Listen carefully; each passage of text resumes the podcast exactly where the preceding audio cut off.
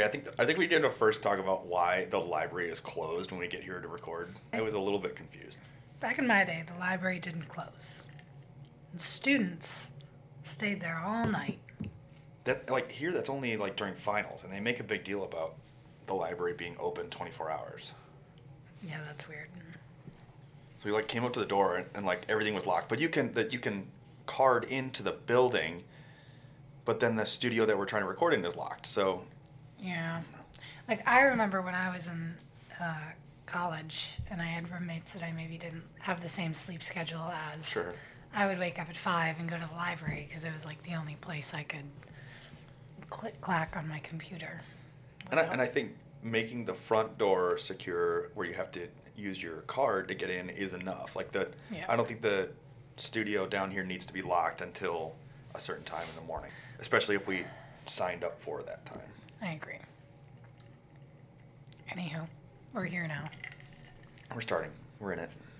Uh, first up is we need to somewhat make fun of you for your Stanley bottle or your Stanley cup. Is it is it a cup or a bottle? I don't know. Oh, okay. We're already not having this. I have gotten so much heat this week about my Stanley. Well, now you need to back up. When did you get it, and how excited were you? For, for the record, she has one of the, the classic, like, huge Stanley bottles with the straw and everything. the garbage pail Yep. Stanley. Yep. I got my Stanley when I was home for Christmas. okay, hear me out. No, go. I'm ready. I'm ready. The color is so pretty. It's this like sage green. It matches my new suitcase. Yep, there it is. It holds so much water. And how much water did you drink before this bottle? I didn't. Like, so none. None. I I drank bean water. Uh, okay. But how, how many superpowers do you have now that you're hydrated? Okay, I'm a hydrated girly and I can do anything now. So Riley has unlocked the secret of drinking water. But okay, hear me out. I bought my Stanley at Target, of course. And Where else would you buy things? where else do I buy things? I bought it at Target, and honestly, it. Okay, I'm not like a Stanley fanatic. I just wanted a big water Yep. bottle. Yep. And to be fair, you already had a water bottle too, so it was not like it's not like you were seeking out something that you needed a water No, bottle. no. Honestly, I think it just I I I got swept away. I was in Target. It was right after Christmas. Did you hop the counter to get it? No. Did you beat anybody up? No, there were many of them, but they had this gorgeous green color, and I was like, you know, I just need this. So I bought it, and honestly, it was kind of annoying on the plane because it doesn't fit into like any pocket on Well, my you have to keep it upright. yeah, I have to keep it upright because they leak. And so I went the entire day traveling, like holding this thing. And then on the plane, it was like sitting in between my legs. So it's, you know, honestly, it was The old like, crotch cup holder. do not recommend for traveling. So also, it's thing- not the like salmon pink color that people No, beat each other up over. No, it's a beautiful sage green. So I brought it home. It lives on my side table next to my couch. And I like it because it holds so much water. So I fill it up at the beginning of the day. And if I'm at home all day, I can just kind of drink it. It's very pleasurable to drink out of. It has a nice, smooth flow. So I just like it. It keeps things very cold if I want them cold. Here's what I think separates you from the stereotypical Stanley carrier. Do you bring it to the gym? No. Okay, plus one. Okay, and here's here's the issue with this past week. So I worked at the shop on Monday, and I have a I have a water bottle that lives in my car. It's my car water bottle. That was going to be my second question. Do you have a specific cup holder that you had to get to put the Stanley in your car? No, Great, plus two. no. You're not fitting the stereotype of a Stanley carrier. So over the summer, the company that I worked for had like merchandise and stuff. So I got this giant cup for free, and it's Stanley esque, but I think it was like before Stanleys were a thing. So it's oh. just this like giant water bottle. It has a handle. It was definitely before they were popular, but it's the same style. It's the same style, but I got it. I was like, this thing is fantastic. It's huge. I kept it on my desk over the summer. And again, like I didn't have to constantly get up and get water or whatever. So that lives in my car. And when I go to work, I just bring that one into work with me and then it goes back in my car afterwards. Well, me being me, I left it at work on Monday. So I didn't have my car water bottle anymore. So Tuesday rolls around and I'm like, oh, I need I, I don't I don't even drink that much water in my car. It's just more of like I need that Yep. water bottle there. So I was like, well, okay, like I'll bring the Stanley in my car and it'll be the placeholder until I go back to work on Thursday and pick up my other cup. So you're saying this is the one time Yes. you brought your Stanley to Yes. My Stanley is a it's a it's a at home Stanley. You know like indoor cats? It's an indoor Stanley, specifically in my home. Because I know, I know people, they're like they're gonna be like, you you have a Stanley. so, Okay, but they were too. I know. And so um, Tuesday, I put it in my car, but then I realized I didn't have my water bottle in my backpack that I always have. So I was like, fuck. like, I'm to be that person. And so I grabbed it and I was like, okay, just walk with confidence. Don't put it over your shoulder. Don't put it over my shoulder. And I walk into class first thing Tuesday, and just, I think it was Charlie or somebody. The second I walk into class, was like, "Oh, you got a Stanley!" And I was like, "Oh no!" You were you were pegged immediately. I was pegged immediately, and I was like, "Guys, this is my at-home Stanley. Like, she's very shy." this is not the normal me. It's not. So, so yes, I and then I worked at the other store Tuesday night. I went straight from school to work, so I brought my Stanley in, and I was getting shit at work for having a Stanley. I'm telling you, it's been a rough week for me. Anyway, I went back to work last night. I got my car water bottle back. It's back in my car. Stanley's back on my my uh, side table. Do you immediately feel less judged? Y- yes, but I, I think the damage is done. It was a tough week for You're me. scarred. But I stand by. I love my Stanley. Some Stanley trauma. I love my Stanley not because it's a Stanley, but because it holds just like a massive amount of water. And I'm lazy and I don't want to get up to fill it. Does it have a name?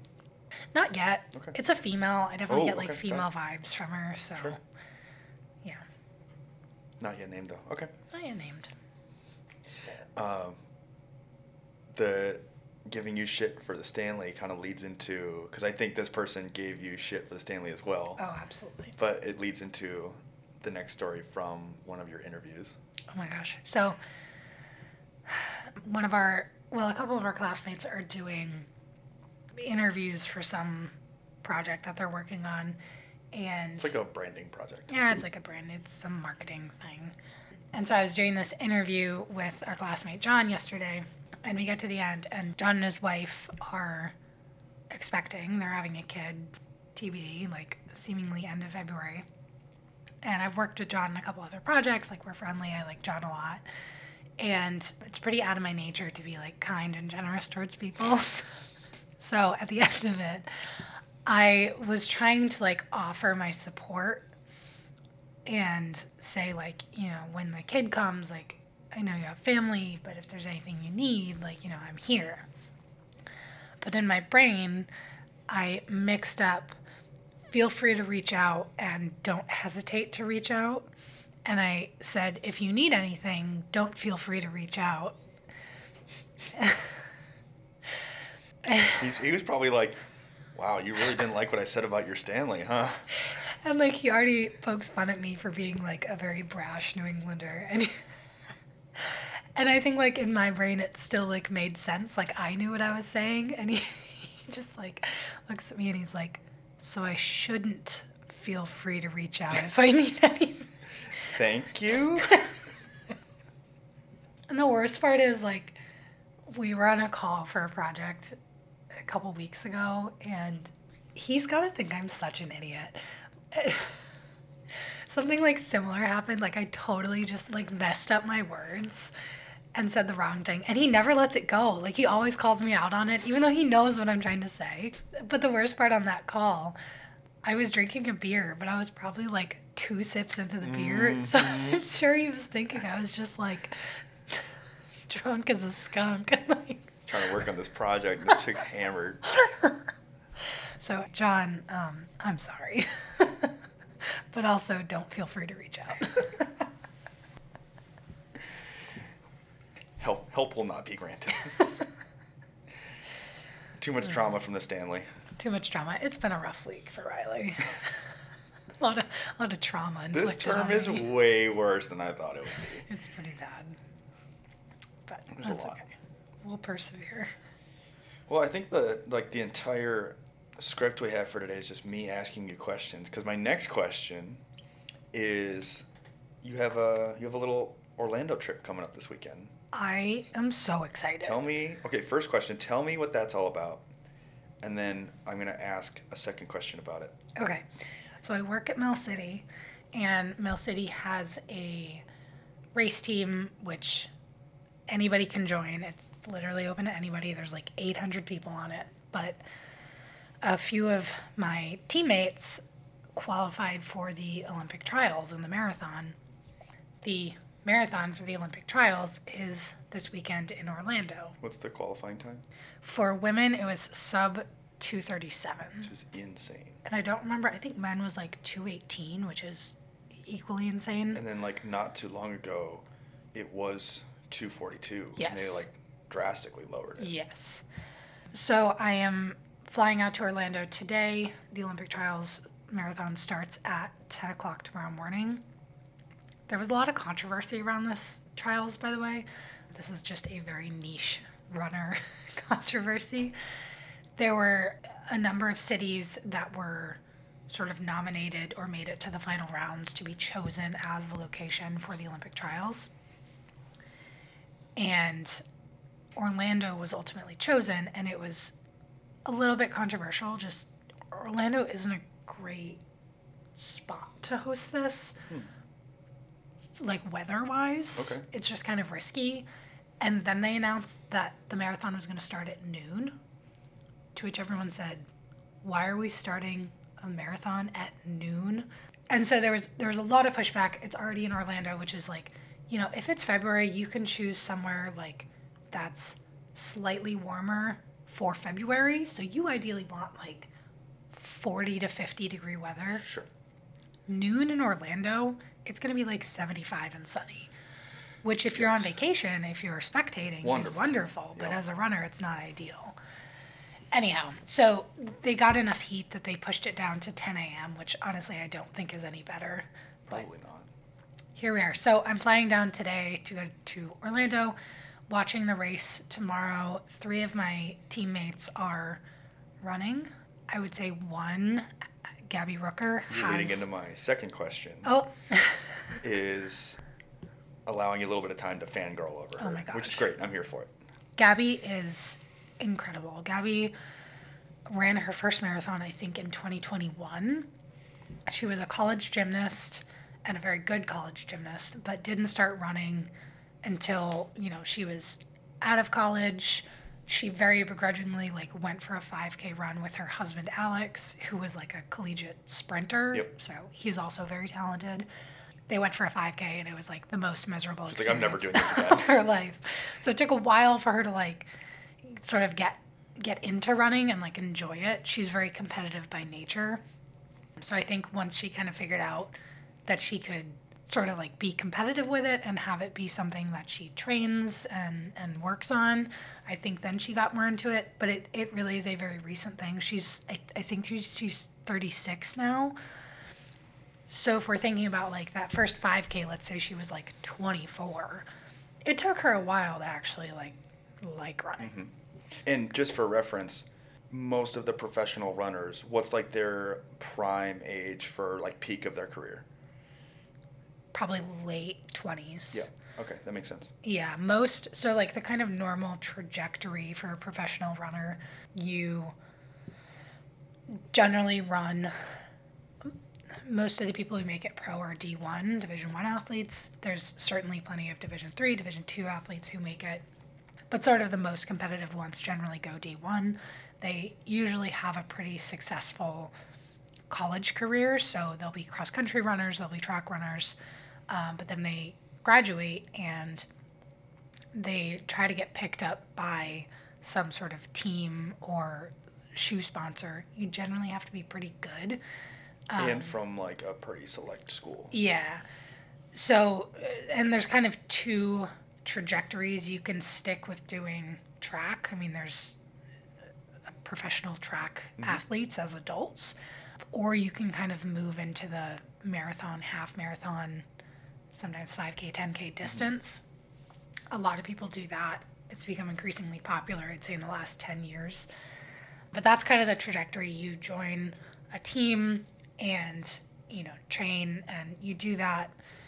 You know, I would say most athletes peak, most female athletes anyway, peak late 20s, early 30s, and then kind of like some stay and do masters running. Des Linden is a good example of this. She just, I think she just turned 40, so she's now considered a master. And is she going to be at the trials this, this weekend? She is. Cool. Yes. Cool. Anywho, so that's kind of the trajectory, and then most runners kind of retire at some point. You know, let's say late 30s. A lot of them will go into coaching or something else. Um, But then, as you're talking about for Gabi, she like Yeah. picked it up really late, she did. and instead of dropping off, she picked up very, very quickly. Yeah, so she ran. Grandma's Marathon was her first. I'm sorry, Gabi, if I get any of this wrong. In 2021, and she ran in the 250s. I want to say it was 256, 257, which for a debut marathon is crazy. A year later, I believe she ran Grandma's again, and she ran like 230, That was the one she 230. wasn't that the one she qualified? Yeah. In the in the two thirties, I believe, or two twenties. I don't know. She qualified for the Olympic trials in that one. Her and Kim Horner, who's also on the race team, qualified there too. So it was a very big deal for the Mill City community. Anyhow, she ran Chicago this past fall and ran 224, which is insane. It put her, I think she was 10th for American women in the marathon, which, like, she's at that point, like, two and a half years into running marathons. Yeah, it's just lit- insane. It's Literally just, like insane. a person who picked up running, found out she's good at it, and then trained a little bit, found out she's really good at it. Yeah. And she's, I mean, she's very smart. She's very hardworking. The sort of more impressive thing is, up until very, very recently, she was working full time as a physician assistant. So she would Twelve work. hour shifts. Yeah, she would work like 10 to 12 hour shifts, seven days in a row, and still be putting in these like 120 mile training weeks. So she's incredible. She just announced uh, she is now a Nike professional athlete. She's been down in Austin for about a month training down there. She's down to, she's either part time as a PA or she's, Oh, I thought she went down to just giving a giving the pro athlete remember. thing a full shot. I think she's. You might be right. Anyway, so her and Kim, and then one of the Mill City employees, Heather, are all going to be running, and then this guy Danny Doherty, who I'm not sure if he's on the team, but he's sort of very closely affiliated with Mill City. He's also going to be running, so it's very exciting. I am excited to go down there. Also, it's warm and sunny, so yeah. You had told me about Gabi quite a while ago, actually. Yeah. Um, and I think that was before she qualified. But you sent me an article where it was after maybe her second marathon. But you mm-hmm. sent me an article of when she was interviewed, and something that stuck out was, you know, she had switched to these like crazy, like 120, 130 mile weeks, Yep. still working and like still improving her time. And the quote that stuck out to me was they asked her, How do you balance this? Like, do you see yourself doing this long term? And, and the way she answered it was, I'm going to continue doing this and pushing myself as long as the mental health is there and is okay with it. Yep. So I, I like that because she wasn't going to make this, you know, her entire life, but also you know, see what she could do and kind of challenge herself. And then more recently, you sent me the Ali on the Run Show podcast, which is it interviews her for about an hour or so, and it's fantastic. She's so humble. She's so, honestly just a normal person who found out she's incredible at running. Yep. But Yeah, we'll put that in the show notes because it is, if you want to learn more about Gabi um, and kind of get her take on her trajectory, it's a very good interview. and we could probably talk about that the rest of the episode. Yeah. But Riley's been advert not advertising. Uh, Riley's been playing up her story for a few days now, and I think there's a full table of contents. there's, I think it's like six or seven pages. So we should probably get to that at some point. Yeah, I. Okay.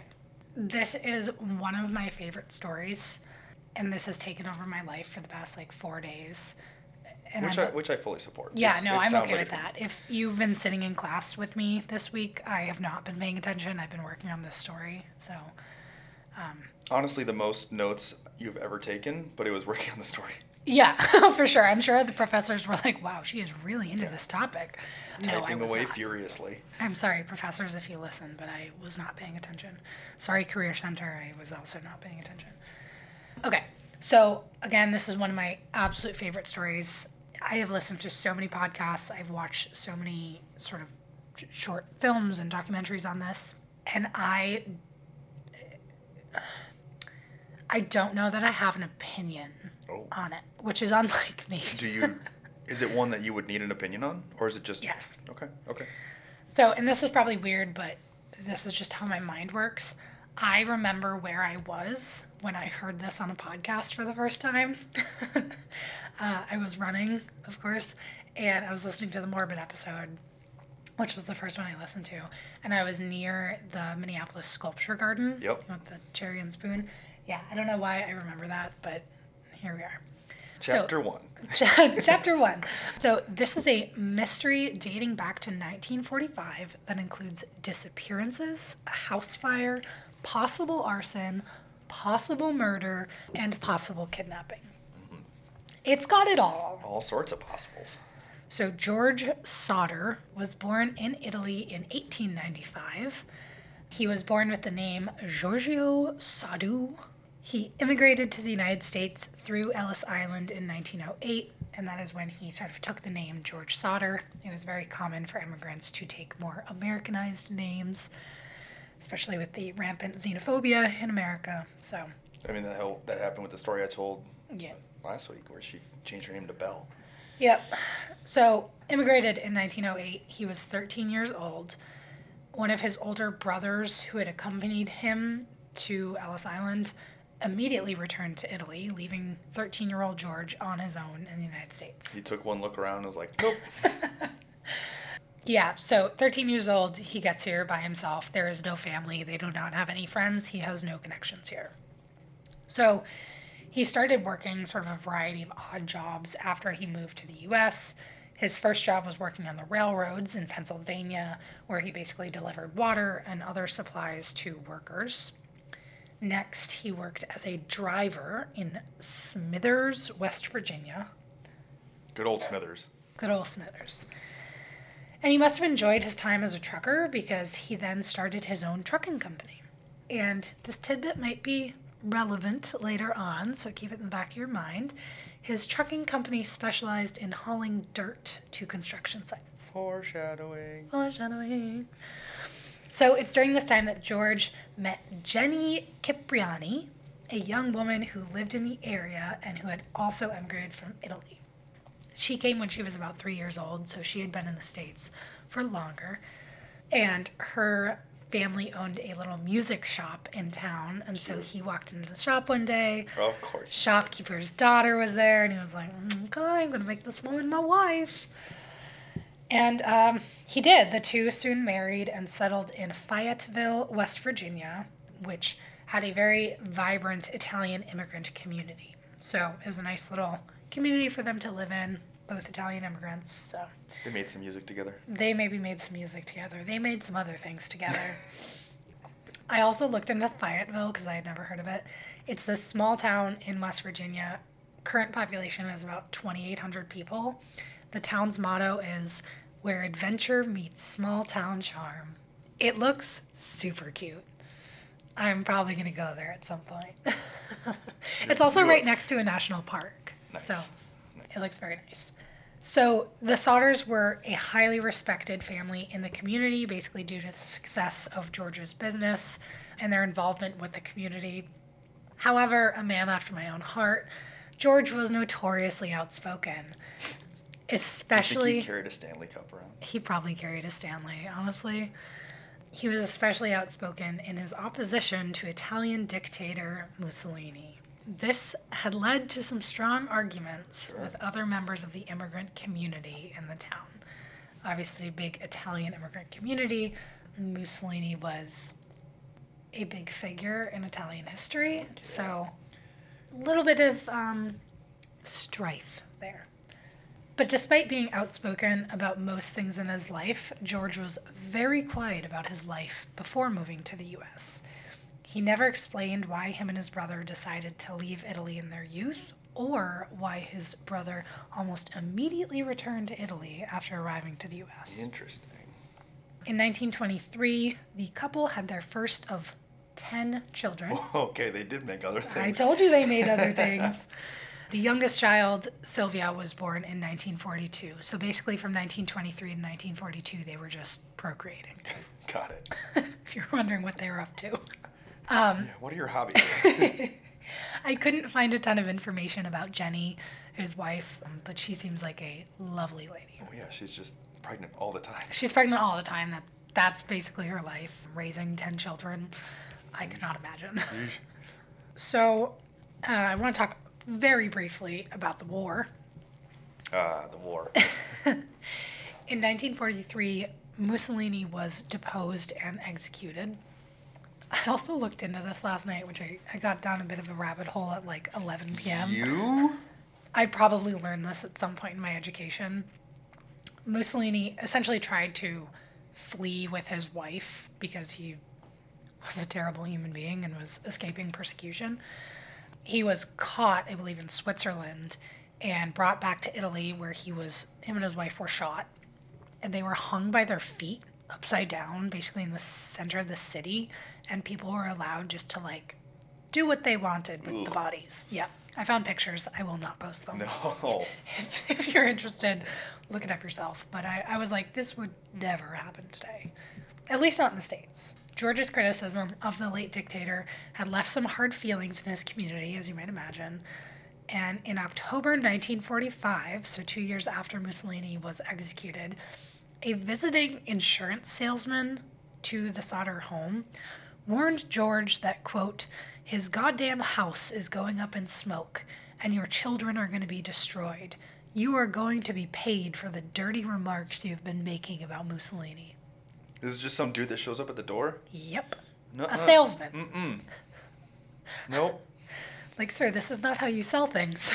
Nope. So, suspiciously, around this time, another visitor to the home walked around the house and warned George that a pair of fuse boxes on his home would, quote, cause a fire someday.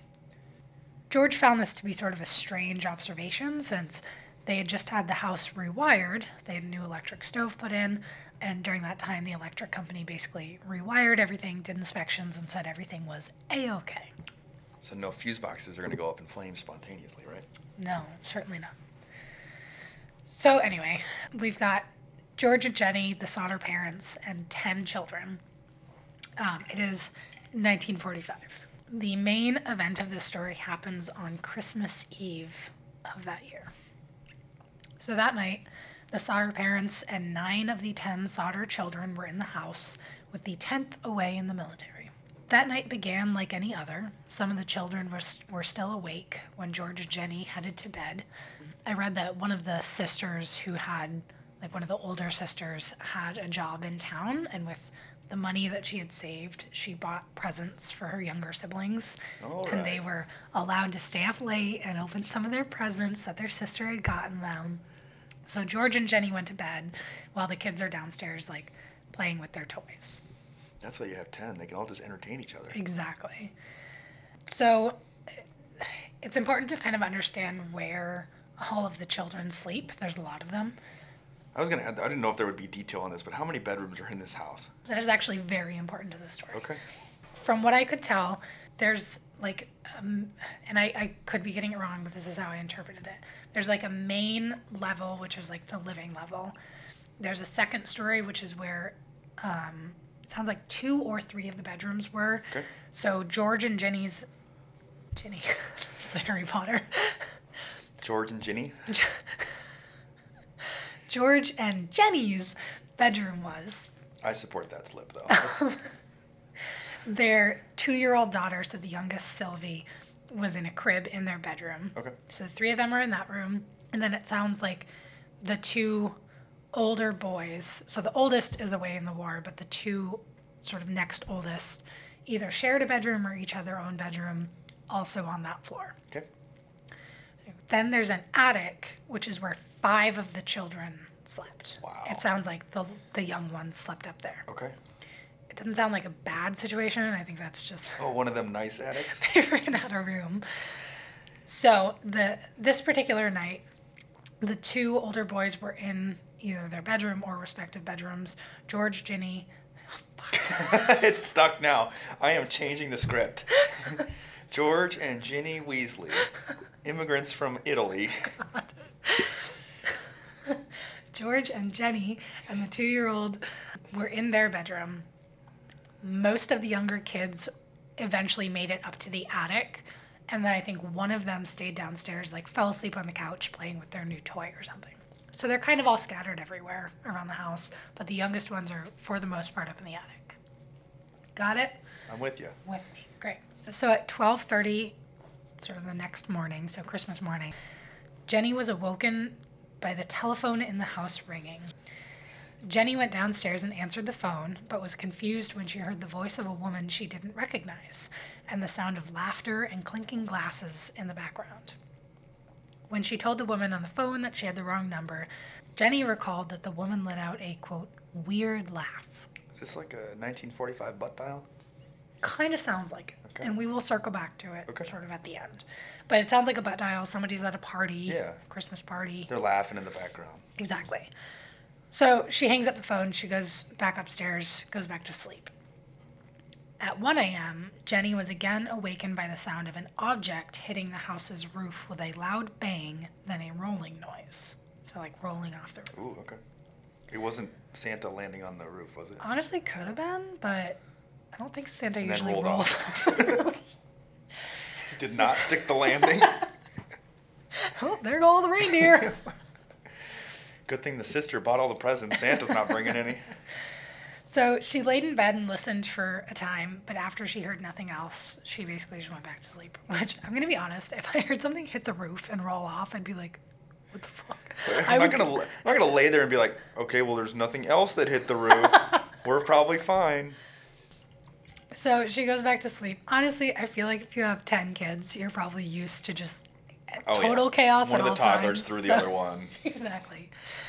So that was at 1 a.m. After another half hour, she woke up again. This time she smelled smoke. When she got up, she found the room that George used for his office was on fire around the telephone line and the fuse box. Oof. So upon discovering the fire, Jenny woke up George and told him to wake up the two oldest sons who were sleeping in the same area as the house as them. So George and Jenny were able to get four of the children out of the house, but the remaining five were asleep in the attic area. By the time the Sodders attempted to get the rest of the children, the fire had reached the stairs that went up to the attic. The Sodders who were awake were yelling up to the children in the attic, but heard nothing in response. So, a few unfortunate and suspicious coincidences. Once the Sodders who made it outside were out there, one of the older sons searched for a ladder to attempt to rescue the remaining children from the attic. There were windows in the attic, so their their plan was to essentially take the ladder, break the glass, Yeah. or have them open the window if they're able to and get them out. However, the ladder wasn't in its typical spot, and the boy who was searching was never able to find it. So, unable to find the ladder, George scaled the side of the house in an attempt to break the window to the attic and rescue the children. From what I gathered, he did manage to scale the house, which is fairly impressive uh, for a father of 10, but he like punched the glass and he was a bloody mess. Oh yeah. Oh yeah. And it sounds like it wasn't super successful, whether he wasn't able to open the window enough or he like really didn't. I mean, I imagine he didn't have any leverage if he was trying to get the children Yep. out. So, Like best case I'm thinking is there was like a trellis or something that went up the side of the house or Yeah, so that didn't work, and George then tried to bring both of the trucks that he used in his business up to the house and use them to climb to the attic window. But neither of them would start, despite having worked perfectly the previous day. Both won't start. Yep. And there's not a ladder in sight. Nope. Oh my gosh. This is after breaking the window and it didn't work. Yep. Oh, we are running out of time. We're running out of time. So, because of the fire, I said the fire started in, or seemed to have started in George's office at like the telephone line and the fuse box. Yep. Because of that, they weren't able to call, they weren't able to call the fire department oh, of or course. anyone. But neighbors who saw the fire tracked down Fire Chief F.J. Morris, who was reached pretty soon after. It says like a little after 1. The fire was discovered around 1.30, so seems like they got a hold of him pretty quickly. The kind of funny thing is they didn't call the fire chief, the neighbors. They actually went to his house and woke him up. So, it's the 1940s of it Yeah. all. Uh, do the bucket brigade thing or something. So, firefighters were told that children were trapped inside, but no fire truck was sent until 8 a.m., You it. Seven hours after the fire was discovered. As such, the remaining members of the Sodder family were forced to watch the house burn down and collapse over the next hour. With people still in it, or did everyone eventually get out? They didn't have their remaining children, they weren't able to reach them. Oh my gosh. So, a little bit of clarity about the sort of fire rescue situation in 1945 and in rural America.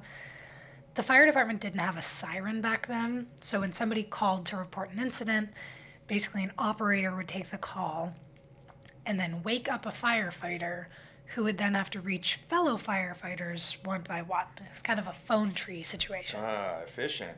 Yeah. And the fire department was short staffed due to many of the firefighters serving in the war effort. It's also Christmas. Maybe they're It's like also Christmas. away on holiday or something. Additionally, and this is the biggest flaw I can see, the fire chief was unable to drive the fire engine. So he had to wait for somebody else who was able to before attending to the fire. What? Did it give a reason? Said he was Just- un- like I think he was physically unable to. Oh. Like he didn't know how to or Do his feet not reach the pedals or something? Are there pedals on a fire truck? Do you think that's how it works? yes. What do you think? There's a throttle? I don't.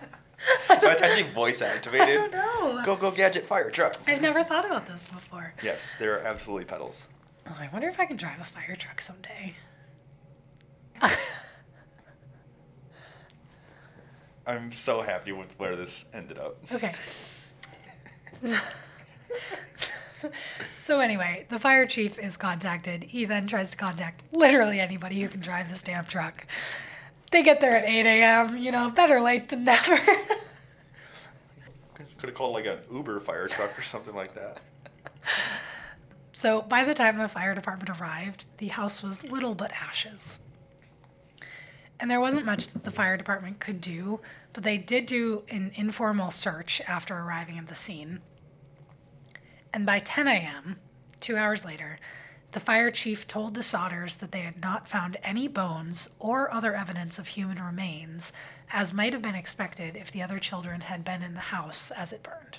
Okay, so they yelled to the children, right? Yep. Did they get any responses No. or like, you know, they're trapped on the other side of the stairs, they just can't get down? No. Mmm.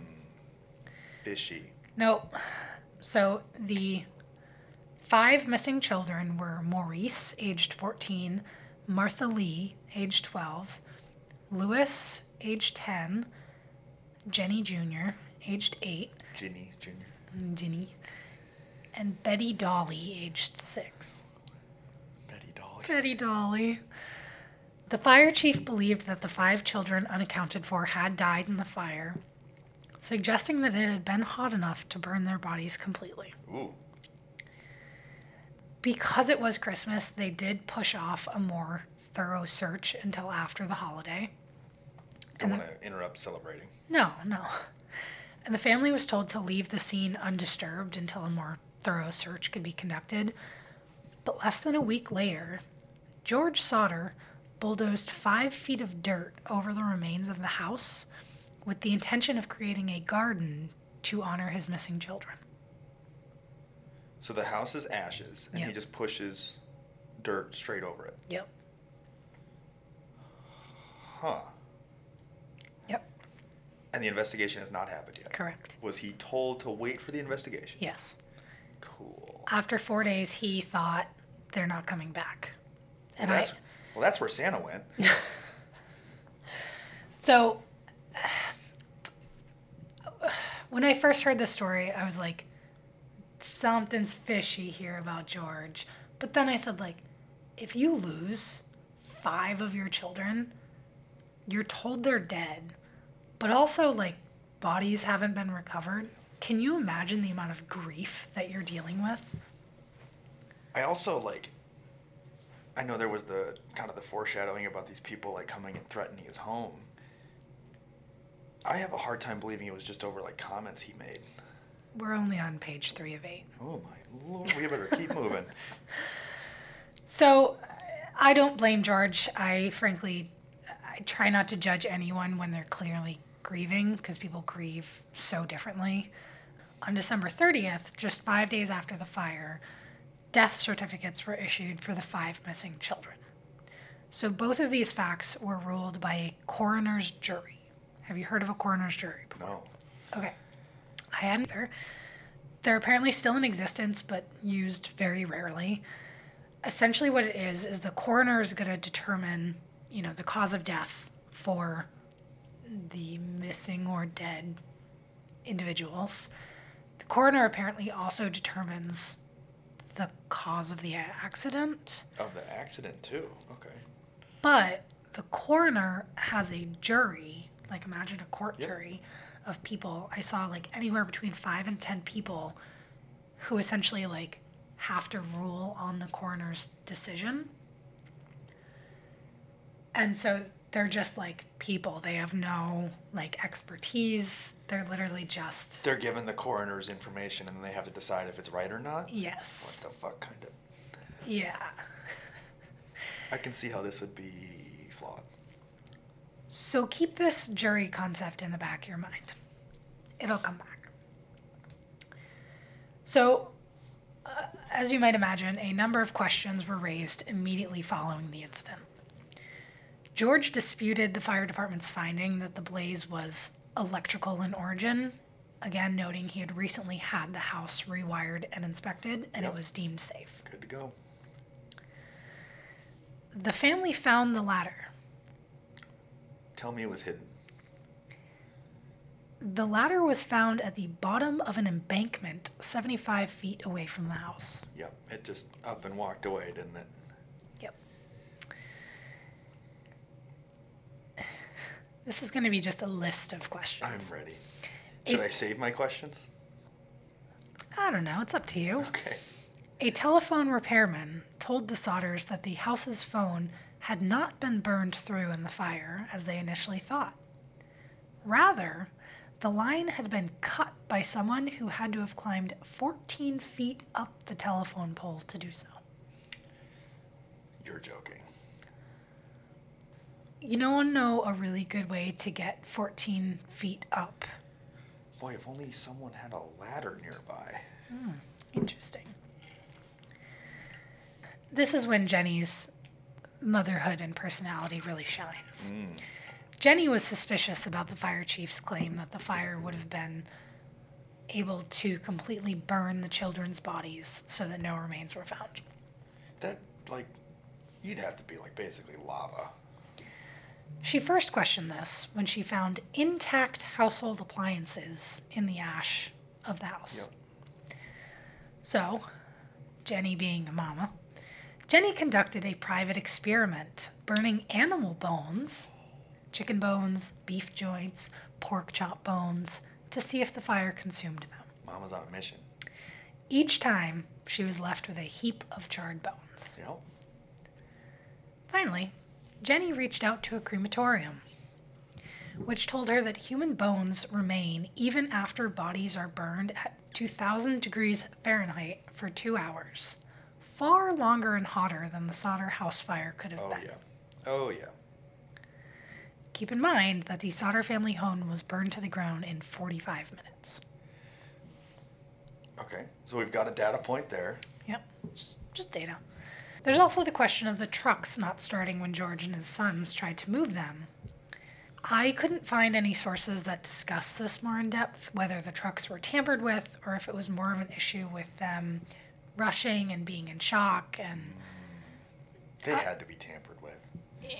The I mean, ladder the ladder walked away, the phone line cut itself. And then they forgot how to start a car. So, more evidence came out in the following year that would refute the claim that the fire was accidental. A few months after the incident, when the snow had melted, one of the Sodder daughters, Sodder daughters, Solder daughter? Found a small rubber ball like object in the brush nearby.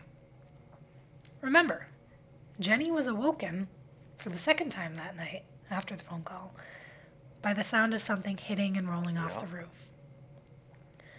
George said it looked like a pineapple bomb, which is like a hand grenade. Pineapple bomb. So remember that coroner's jury? Yeah. A private investigator hired by the Sodders found that the insurance salesman who had threatened George Was on the jury. had been on the coroner's jury This fucking dude. that ruled the fire an accident. Never trust an insurance agent that comes to your house. Furthermore, people came forward in the months following the incident saying that they saw the Sodder children immediately after the incident. What? Where? So They're just now saying this? one woman, this is so 1945, but also probably true today. Yeah, they're just out at the candy shop. One woman who was watching the blaze said she saw some of them peering out of a passing car while the house was burning to the ground. Oh. Another, Also, thank you for speaking up. she's like months later, she's Yeah. like, this seems relevant. Yeah. You guys didn't see that too? Another woman at a rest stop restaurant outside of Fayetteville said that she served the children breakfast the following morning. I, I could just see like all of these, all of these small town uh, people just getting together later and be like, "Yeah, no, I saw them too. you saw them, I saw them. I thought it was normal." And the woman at this restaurant thought it was a little strange. These children were in the restaurant eating, and there was a car in the parking lot of this restaurant with Florida plates, which was deemed unusual enough, again, Yeah. like small town West Virginia. So that's just just a data point. More data points. Finally, a woman at a Charleston hotel saw the children's photo in a newspaper and said she had seen four of the five a week after the fire.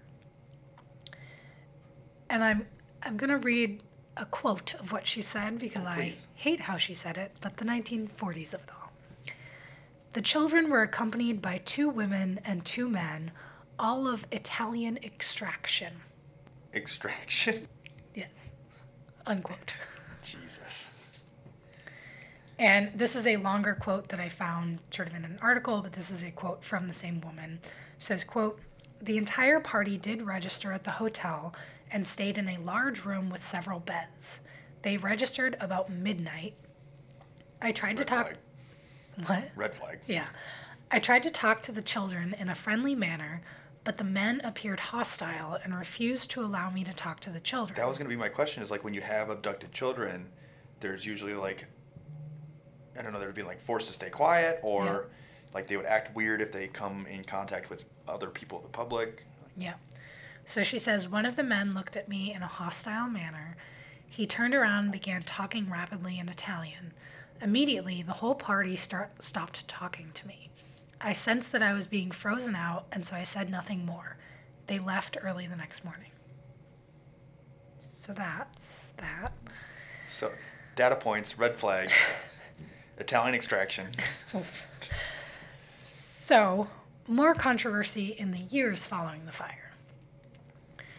Two years after the incident, George Sodder saw a picture in the newspaper of school children in New York and became convinced that one of the children was his daughter Betty, who at the time was six years old.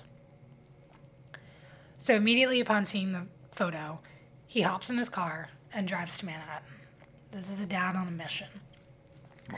Mom had her mission, now he's got his. Yep. Unsurprisingly, when he arrived at the school, the school was like, "Yeah, I can't. You can't just like, go, yeah.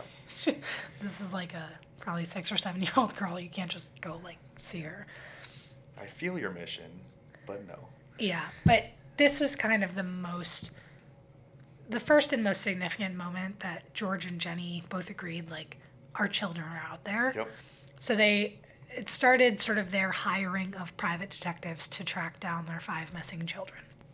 And in another bizarre twist, the fire chief told George that on the day after the fire, so this would have been Christmas Day 1945, he had recovered a body part from the ashes and buried it in a box on the property. You said the fire chief did that? Yep, And didn't tell anybody. didn't tell anybody. Not even this legitimate coroner's jury? Nope. And from the sort of sources that I saw, he confessed this to his uh, priest question mark Oh, so he's feeling guilty about it. priest or pastor or whoever what whatever denomination he was he This confessed been- it This has been eating at me now. and whoever this person was that he told basically said like yeah you gotta you gotta own up to this I know this is confidential and everything, but Yeah. And so obviously, this revelation changed the whole situation. If the box could be recovered from the site and there really were remnants from one or more of the children in this box, then it basically could be said, like, yeah, they, they did die in the fire. So, now there's a big mound of dirt over it. right. So, George and the fire chief went back to the site and dug up the box, okay. which did in fact exist. Okay. they took the box to a funeral home to open it to which like i give credit to george for having the patience like i would have just brought Open the fucking box. you know, like open the box at the site Yeah. um, so they opened up the box and they found what looked like a fresh beef liver it was very clear to the coroner that the liver it, a was not human Okay. and b had never been exposed to fire what? The fire chief later admitted that he placed it in there in hopes that these Sodders would find it and be satisfied that the missing children had indeed You're in the fucking fire. kidding me. this fucking guy. Oh my god. The the fire chief who can't operate his own fire trucks, who arrived hours later, just basically wanted to trick the family so they would have some closure Yeah. and stop investigating this? Yeah. Okay. So he's in on So it. I'm assuming his hope was that whenever the in, the the deeper investigation into the fire happened, somebody would have uncovered this box, which also doesn't make sense because why, why would something be in a box? But yeah. Why was just the kid's liver in a box somewhere? yeah. Okay, so now I'm thinking that this fire chief is in on it because they initially ruled it this electrical fault, Yeah. which would probably have been, you know, seen by the fire chief, and he's the one making the determination on it. So, okay, so they've got the fire chief in on it. Shiesty. So in 1949, four years after the fire, George was able to persuade some experts at the Smithsonian to conduct an excavation of the site and look for any evidence that might clear up some of the questions. And in this excavation, several small bone fragments were unearthed, determined to have been human vertebrae. They were confirmed to be lumbar vertebrae, all from the same person, estimated to be a 16 to 17 year old and a maximum of 22 years old. Oh. And for the science nerds out there, the sort of expert was able to determine this because some of the vertebrae weren't fused that with maturation Yep. fuse. Mhm. So you can sort of date the bones based on that. Sure. The problem with this is The oldest missing child was 14 at the time of the incident, Mm, They said 16 to 22. 16 to 22. Mm, So it seemed unlikely, plausible, if this child is developed very rapidly for a 14 year old. Plausible, but unlikely to belong to him. Additionally, the bones showed no signs of exposure to flames. of course they did. Additionally, additionally, Additionally, comma. the analyst found it very strange that these were the only bones found at the site. The rest of them also walked away with the ladder. Yeah. Yep. So it was eventually suspected that these bones probably came from the dirt that George used to cover the remnants of the fire, Okay. which is also a little. Why is why are there human vertebrae in this dirt? I mean, that's, that's from the previous owners. That's not mine. I, I will not go further into that. No. But no, those are the previous 10 kids that lived here. So, in the decades that followed, the Sodder parents would chase tips and leads that they received about their missing children. Most of these led to dead ends, but a few managed to keep their hopes alive. The Sodders received a tip about their son Lewis, who was 10 at the time of the fire. In 1967, so over 20 years after the incident, a woman in Houston had written to them saying that Lewis had revealed his true identity to her one night. She believed that he and Maurice, who was another of the missing children, were both living together somewhere in Texas. George was unable to reach the woman in person, but police there tracked down the two men who denied being the Sodder children. The family also received a letter that year with no return address containing a photo of a man who had striking resemblance to Lewis. On the back of the photo, Lewis's name was written along with age 35. I was just going to say, what was the, the time difference? This was like 20 years. It was tw- over 20 years after. Wow. So they they keep getting leads. Some of them they track down and they turn out not to be true. Some of them they're never able to track down. I know one of the daughters um, they were told was in a convent somewhere. Okay. They tried to track her down. It didn't lead anywhere. So, in 1952, so seven years after the incident, the family put up a large billboard on the property that displayed photos of each of the five missing children and a description of the incident. The billboard also listed a $5,000 reward for information that would lead to the recovery of any or all of the children. So, to be clear, you would only get the reward if it actually led to decent information. yeah, if it actually led to finding the children. Got it. Unfortunately, George Sodder died in 1969, never knowing what happened to his missing children. Jenny stayed in the family home, and, you know, as I said, she's absolutely still grieving at this point. 20 years later, you don't know what happened to your children. She put up fencing around the house and started adding additional rooms to the house, basically, sort of blocking herself from the world. Wow. For the remainder of her life, she wore black in mourning and tended to the garden at the site of the former house. Jenny died in 1989, Ooh.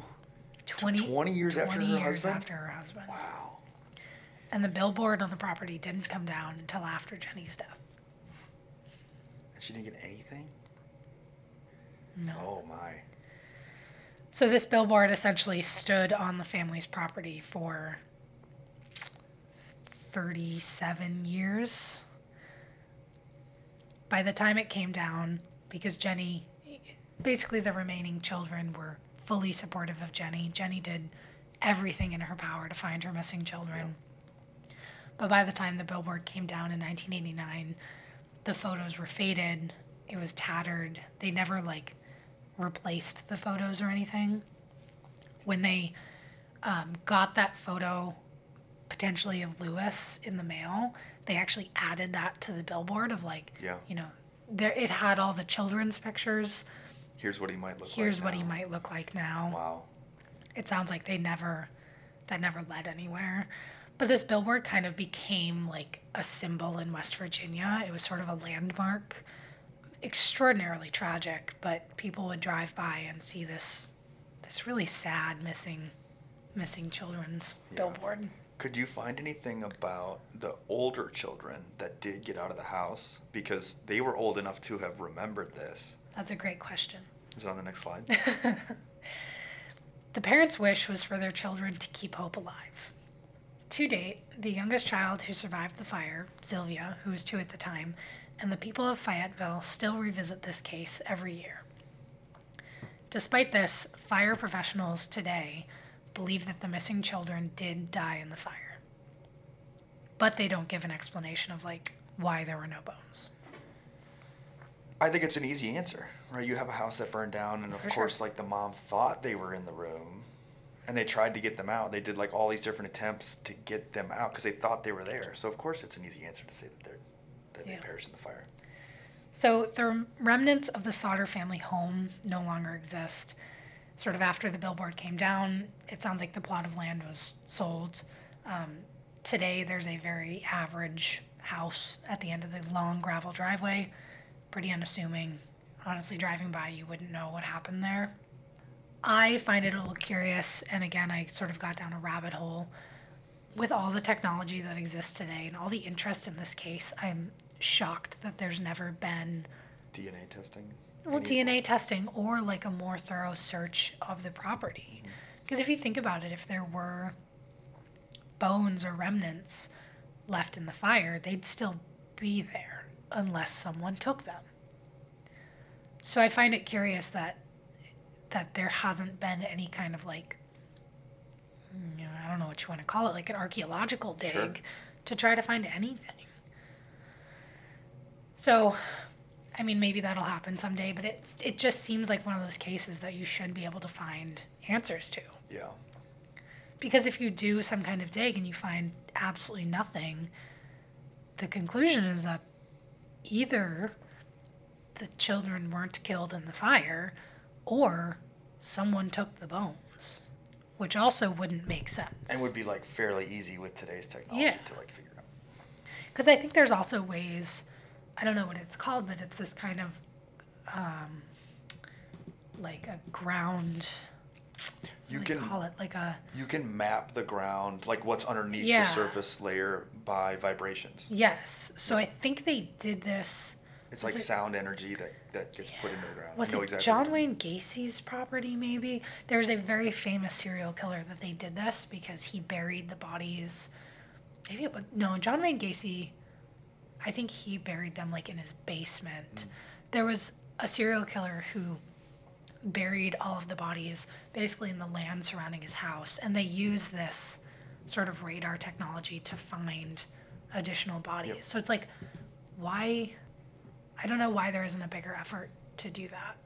Some type of like seismic machine, I'm imagining. Yeah. So the youngest and only surviving Sodder child today is Sylvia, who is that two year two old. year old? All of the other siblings are gone now. Wow. She doesn't believe that her siblings died in the fire. Good. She was two at the time, and this is one of her earliest memories. She recalls her father bleeding and a quote, terrible symphony of everyone screaming. Yeah. From the window, I imagine. Well, everyone. Well, Sorry, the bleeding was from. Yes, yes. So I'm going to end on some conspiracies about I this was. case. Oh my. You should have let me ask a great question. I was Okay. gonna say, what are the leading theories of what happened here? Because I have thoughts, but I want to know like what. There's there's kind of one main conspiracy. Possible motive is that it was retaliation for George's statements Okay. against fascist Italy. Yep. I think that's that's probably a safe one based on the the door visits earlier. Yep. Um, possible actor, the Sicilian mafia. Wow. Okay. Again, because there's so little known about his first 13 years in Italy, it's very hard to know whether anything was going on there, why he came to the US, why his brother returned to Italy. Because it seems strange to me, like, yes, he makes remarks about Mussolini, but I'm sure he was not the only one. No. And he's in like rural West Virginia. Like, what, what harm is he doing? It seems very strange to like have a hit on this guy who's honestly like not really doing a whole lot. But we don't know if there's more. We don't know what we don't know. Well, I also wonder, like, if it was a hit gone wrong. No, it, it like wasn't supposed to be a hit, but it was just supposed to like scare him. Yeah. You know, like it's not the the mafia's like out to put a hit on him, but it's these couple bad actors within an organization that just try and scare him a little bit. They warn him, maybe he doesn't stop, and then they they try and send a message, and it goes wrong. So that's part of it. So one thought is that the children may have been taken by someone who knew about the planned arson Oh. and said they would have been safe if they left the house. So they're trying to protect the children. So let's say there's a family friend who knows that these youngest kids sleep in the attic, Yep. and if there's a house fire, like it's going to be tough to get to them. Mm-hmm. But they don't want to risk their own life by telling the Sodders, like, hey, somebody's going to try to burn your Then house you're down. then you're a snitch. exactly. And like the mafia would know about that. So, did somebody, while the Sodders were sleeping, essentially go rescue the children? And so, when the fire starts, there's no children in the attic. Also, okay. Added to that was the ball thrown on the roof the signal for the children to get out. Could have been. Because Dunno. when they hear like the clunk on the ceiling, all the children get out, and that's Yep. when they know what's going to happen. Yep. And if the children had survived all of those years and were aware that their parents and siblings had survived too, the family believes they may have avoided contact in order to keep safe from harm. So let's say these children were rescued, but the, let's say the mafia or whoever did this arson thinks the children died, but then later found out that the children were essentially saved by someone. Mm-hmm.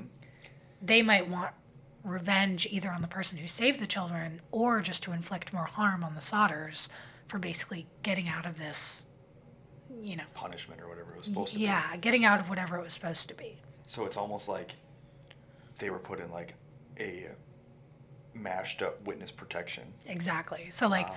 you know, wh- whether it was Lewis or the other children that were believed to have been seen, like, they may have been told, like, hey, this was, you know, you weren't supposed to survive this. And if you contact your family or your family knows you're alive, Everyone's going to be in danger. everyone's in danger. And it could happen again. Exactly. Wow. That It- is kind of the leading theory for those who believe that the children made it out alive. Yep. Um, I again, I don't know what I think. I think Oh, it's hard to believe that the Now I see what you're saying about like you don't have an opinion on it because at face value, this is a kidnapping, uh, and the fire is a cover up. yep, But now I can absolutely see the other side, the other argument for they might have tried to save them because they knew they were sleeping in an attic. It'd be hard to get out. yep. Okay. So I find it hard to believe that they died in the fire because I think the bodies would have been found. There's not a chance in my mind that the the bones were Yep. burned up in this Nope, fire. It not. was a wood house. A wood fire does not burn that hot. Nope. So that to me is not credible. I do think it's flawed that I mean they really never did a thorough search of the property, but I still think if you have 5 bodies, you're going to find them. Something. If you're finding toasters or whatever in the fire, like you're going to find the Yeah, bodies. You're gonna find something. So I find it very hard to believe that the children died and there just weren't remnants. I do think that it was like an organized effort to plan and then start the fire. Yes. Because you had someone had to have moved the ladder. Some I do think that the trucks were tampered with. I'm not sure why. Maybe it was like to go for help. I don't think they thought that the trucks were going to be used to like climb to the window, but I think they would be used to like go and get help and put the fire out. Yep. And then also, I think the fire chief was at least uh, some maybe paid off. He was because then he he's like guilty later. Mm-hmm. Um, he's talking about Because he was hoping that like the the liver, the beef liver, would be found. he would and it then- would put it to rest. yeah, It would give them closure, and that, so he's going to his priest, and he's all guilty, and trying to say like, oh, I, I had put this box in there, but really, I think he was guilty about the part he played in covering up and allowing the fire to happen. I don't know. That's a good one. That's that's the end. That's a really good one. Oh, did we miss anything? Like we talked about the fire chief. Talked about the fire chief. Um, Where talk- does where does the where does the uh, youngest daughter live now? I don't know. That might not be public information. Yeah, I don't know. I know she goes back and like visits. If she doesn't live in Fayetteville, she at least visits every year, kind of on the anniversary, and they get people together to talk about it, sort of talk about any new leads, anything like that. Like she's keeping it alive, but I don't know where she lives. There wasn't any conclusion about like the sightings of the children afterwards, whether those were credible or not. The phone call they did investigate that kind of weird phone call. They tracked down the woman who called, and she said it was like a wrong number situation. I, it had to be like either calling to make sure that they're in their home, like you call someone and then if they pick up, yeah, they're home, or potentially calling to warn them, but like not able to. Yep. There's definitely conspiracies surrounding that. Face value, it looks like it was a wrong number. That's a good one. Yep.